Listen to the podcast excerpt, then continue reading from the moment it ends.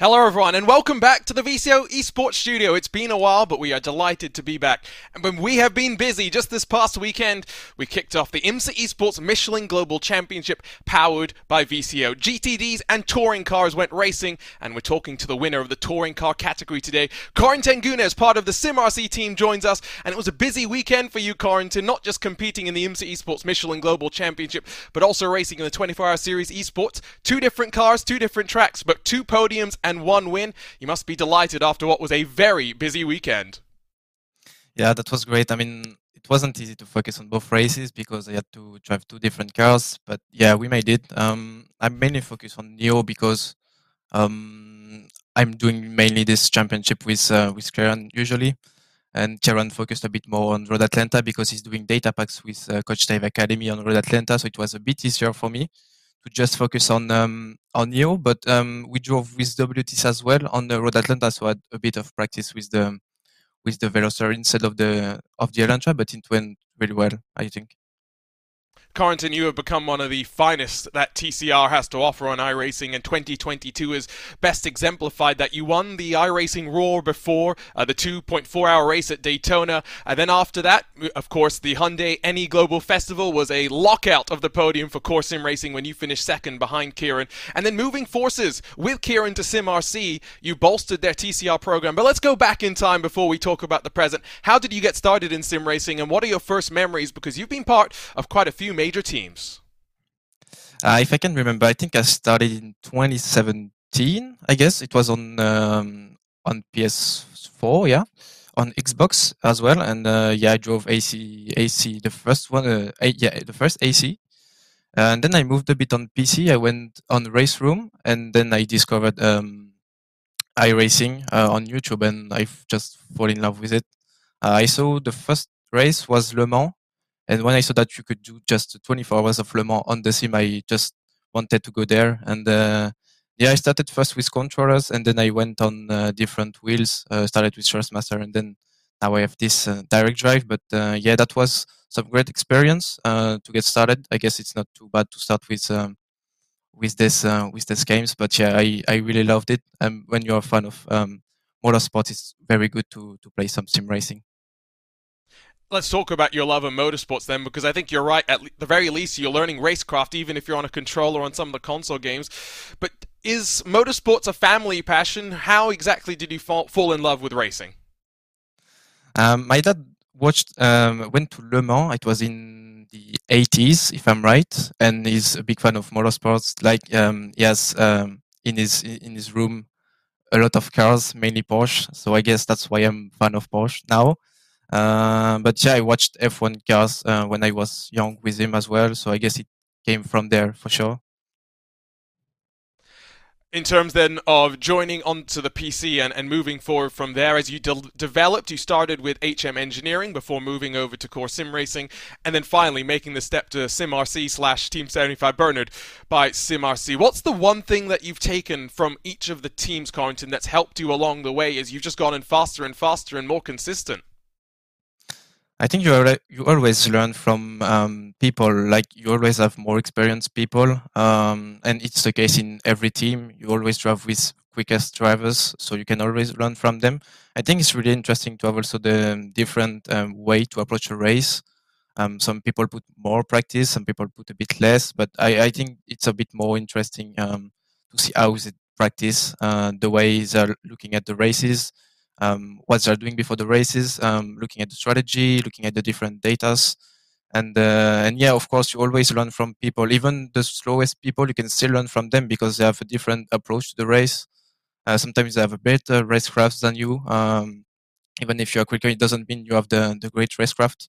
So yeah, it's it's just interesting to um, to learn from the people. And uh, yeah, I think the fact that I drove in great teams like Prologue. Uh, I started with Prologue, then I went to HM Engineering, and then I moved to Core, which is, uh, I guess, one of the one. It was one of the best sim racing team uh, when I was uh, in the team and even before. Uh, so yeah, it's just a great experience to get to to join these teams you're still a very young chap, uh, but as you look at the experience that you've accumulated over these teams as well, what stands out most to you as that moment when you thought, oh, you know, I can do pretty well because this uh, Daytona 2.4 win in January was your first iRacing special event win, but you've had many successes in the years previously? Yeah, I think it's because of the experience. Um, and also, I think it's because I focused mainly on one kind of car. Um, I not sure if you can really be successful. Some people can be successful on driving different cars, but I choose to drive the TCR mainly because I'm I like these cars. It's always close racing, um, close fight, and uh, yeah, I'm just used to it now. So I guess it's because we won many races with uh, Kieran. It's because we have like I'm driving TCR from now from now two and a half year uh, with the RS3 first. So yeah, I think it comes from the the fact that we have a lot of experience. Also, we have quite a good knowledge uh, with their scars. Um, so yeah, I guess it's it's come from there for sure. In terms of this focus on TCR, I find it interesting that you you think that's been a key to your success because you talked earlier about how many different platforms, uh, controller inputs, and whatnot that you kind of went through before you started focusing then on TCR. Where were you kind of at at a competitive sense? What cars are you competing in, and, and where were you in terms of mindset of what you wanted to do in sim racing? I've done a lot of um, Cup car before when it was the 991. Uh, I really loved it uh, until ni- the 19 S4. Uh, then they changed the car and I didn't really like it. But yeah, I drove a lot of Cup car. I really loved it. Uh, it's I think it's one of the f- main car I drove. Um, and then yeah, I moved to TCR. Um, I've done some some GTE as well, uh, some IMSA, uh, and then, yeah, of course, I've done my first endurance races with uh, Exile Racing Team, which was my first, real first uh, team. Uh, so yeah, it was just great to to drive different cars. But yeah, like I said, it, I just fell in love with TCR. I always um, take pleasure when I drive these cars. Uh, but yeah, the, the Cup car is also very good, and uh, I hope I can do some Cup cars in the in the future again. So let's talk a little bit about TCR then for a moment, uh, Corentin, because of course for the longest time it was just that Audi RS3 LMS, and while there are a lot of drivers that flocked to the car initially as the years went on, uh, the participation tended to die off. You, of course, were one of those that stuck around, and now it's seeing a breath of fresh life with the Hyundai, the multiple Hyundais and Hondas joining the forces on iRacing. What's it like now for you, especially this past weekend, for example? We talked about two races at two different tracks, but you had to switch from the Honda to the Hyundai. How easy is it for you to switch between those two machines? Um, I think the, the fact is that we're making data packs on the um, on the STCRs uh, with Coach Dave Academy, so I, I, guess it helps a lot. Um, we are weekly doing driving on these different cars, um, and yeah, we also need to put a lot of practice. Like you cannot get great results without putting some time in practice. That's that's for sure, and that's the truth for any cars.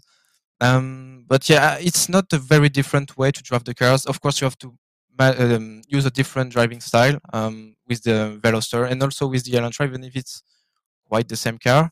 Um, but yeah, of course, you are just getting used to it by driving this car. So I guess it's just with the practice and the experience we have that we're able to put maybe better lap times or having a bit more success, I would say.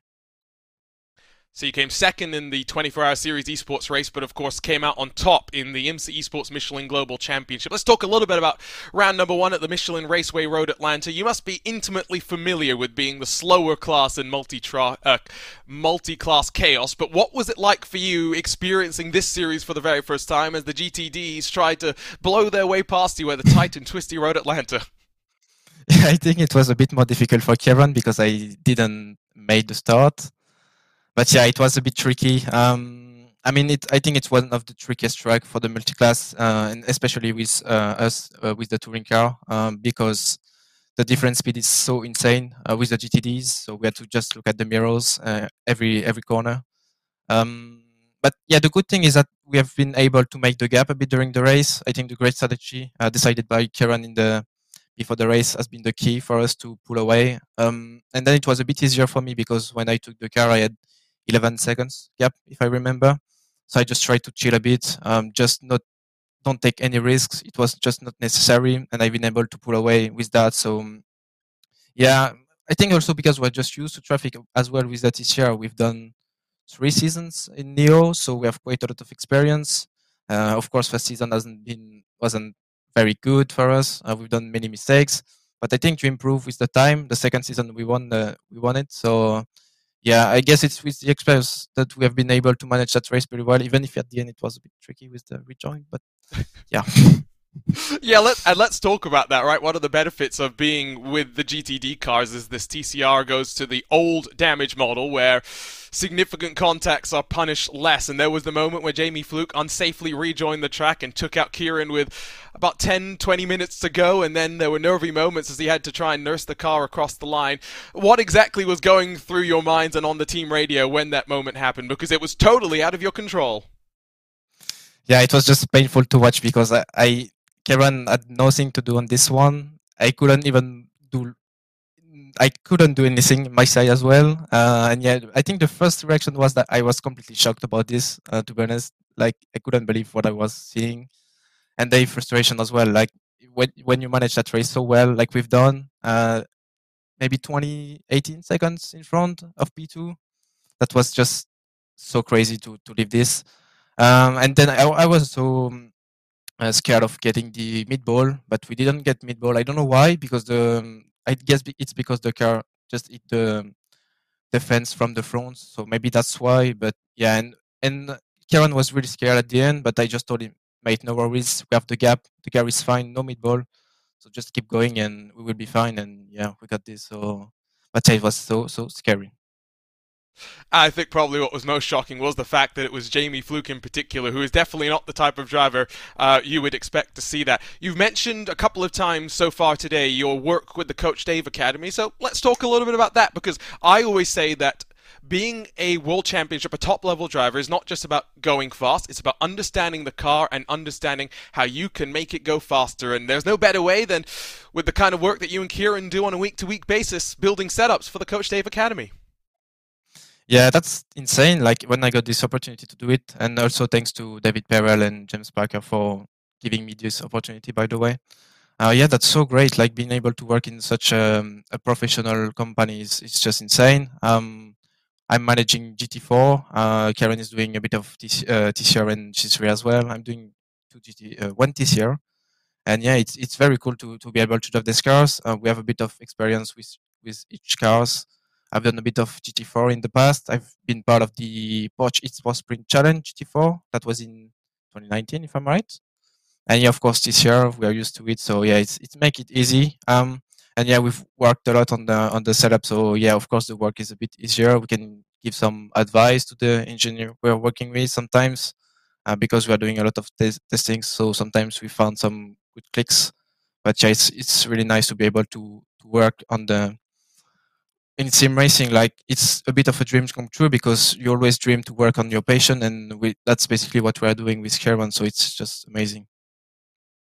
And it, like you said, it's not just you that builds these setups. You got uh, support and help behind the scenes. Just how much fun is it when you do some of those live sessions, working with the engineer behind the scenes to try and dial in the car to go as fast as possible? Yeah, I like live session, but sometimes I'm a bit frustrated, and you can see that in the on the stream. So it's not it's not really cool, but yeah, it, it's very good uh, to do that because um, I think it sometimes you don't know what the, guys are doing behind the scenes um, on the different setup shops. And I think Coach Dave Academy is giving the opportunity to the subscriber to see what we're doing with the cars, what we're changing on the cars uh, on the different tracks. Sometimes you need a different setting because of uh, the track is as long straight, for example, or it is a smaller track with uh, more corners. So it's very interesting to do that, I guess. Um, and yeah, it gives the opportunity to the people to look what we are doing, which is which is good. At least they know what they are paying for. Uh, I would say. So yeah, that's a very good concept for me. You're a young driver, 21 years old. Uh, what are your goals and ambitions for sim racing? Because, of course, we're now at a time when there are opportunities for drivers to make a full time career within sim racing. Uh, but, of course, it's not for everyone. What are your viewpoints and what are your thoughts moving forward in the sim racing space? Yeah, first I want to keep doing sim racing because it's just my passion. Um, I mean, my first passion is motorsports, but yeah, motorsports is a bit um, expensive, of course. Um, but yeah, of course, I want to keep doing sim racing, and yeah, if I have the opportunity one day to do some, even some testings, like I, I'm not really asking for race, even if it happens some uh, one day, I would be just grateful. But yeah, I'm just happy that just to do sim racing, I can basically not live off my, from my passion, but I can at least having some revenue from it, which is very good. And um, and yeah, if one day I can get the opportunity to have a drive on on the track with a real race car, it would be great. Um, I've done some. Uh, it was 991 GT3 on a on a racetrack, and I enjoyed it. So yeah, I guess with a true race car, we'll enjoy it even more. But yeah, that that's great. Sim racing is already really good. So yeah, I hope I can keep going. I hope I can still get great results. I guess we can um, with the practice and etc. And yeah, I would be very happy to get one day that chance to have a real ride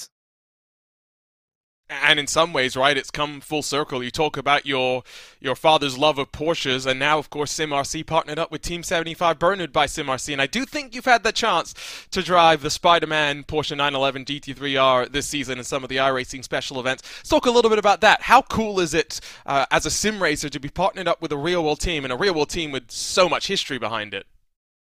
Yeah, that's that's really cool. Like it gives them I think give more visibility to the to the the, the esports team. Of course, being able to also be partnered with such a great team like um, Team 75 is, is so cool.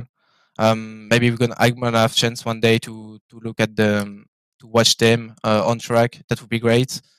And um, and yeah, it's just insane. Like being able to just drive the car with delivery of the of the DTM uh, car on on iRacing is is so cool as well. Um, also, Dylan Pereira is um, is also part of the of the team, which is a real driver. Um, so yeah, it's it's also really cool to have um, the feedback from the real drivers in the in the esports team. I guess it helps uh, to have their experience, um, even if it's more a real experience. But yeah, it's it's very cool to be to be linked uh, to the to the real world. I'm just saying, if Timo is listening, if you win the IMSA Esports Michelin Global Championship, uh, maybe you can ask for a, at least a test day in one of their cars. yeah, please. so let's talk about the rest.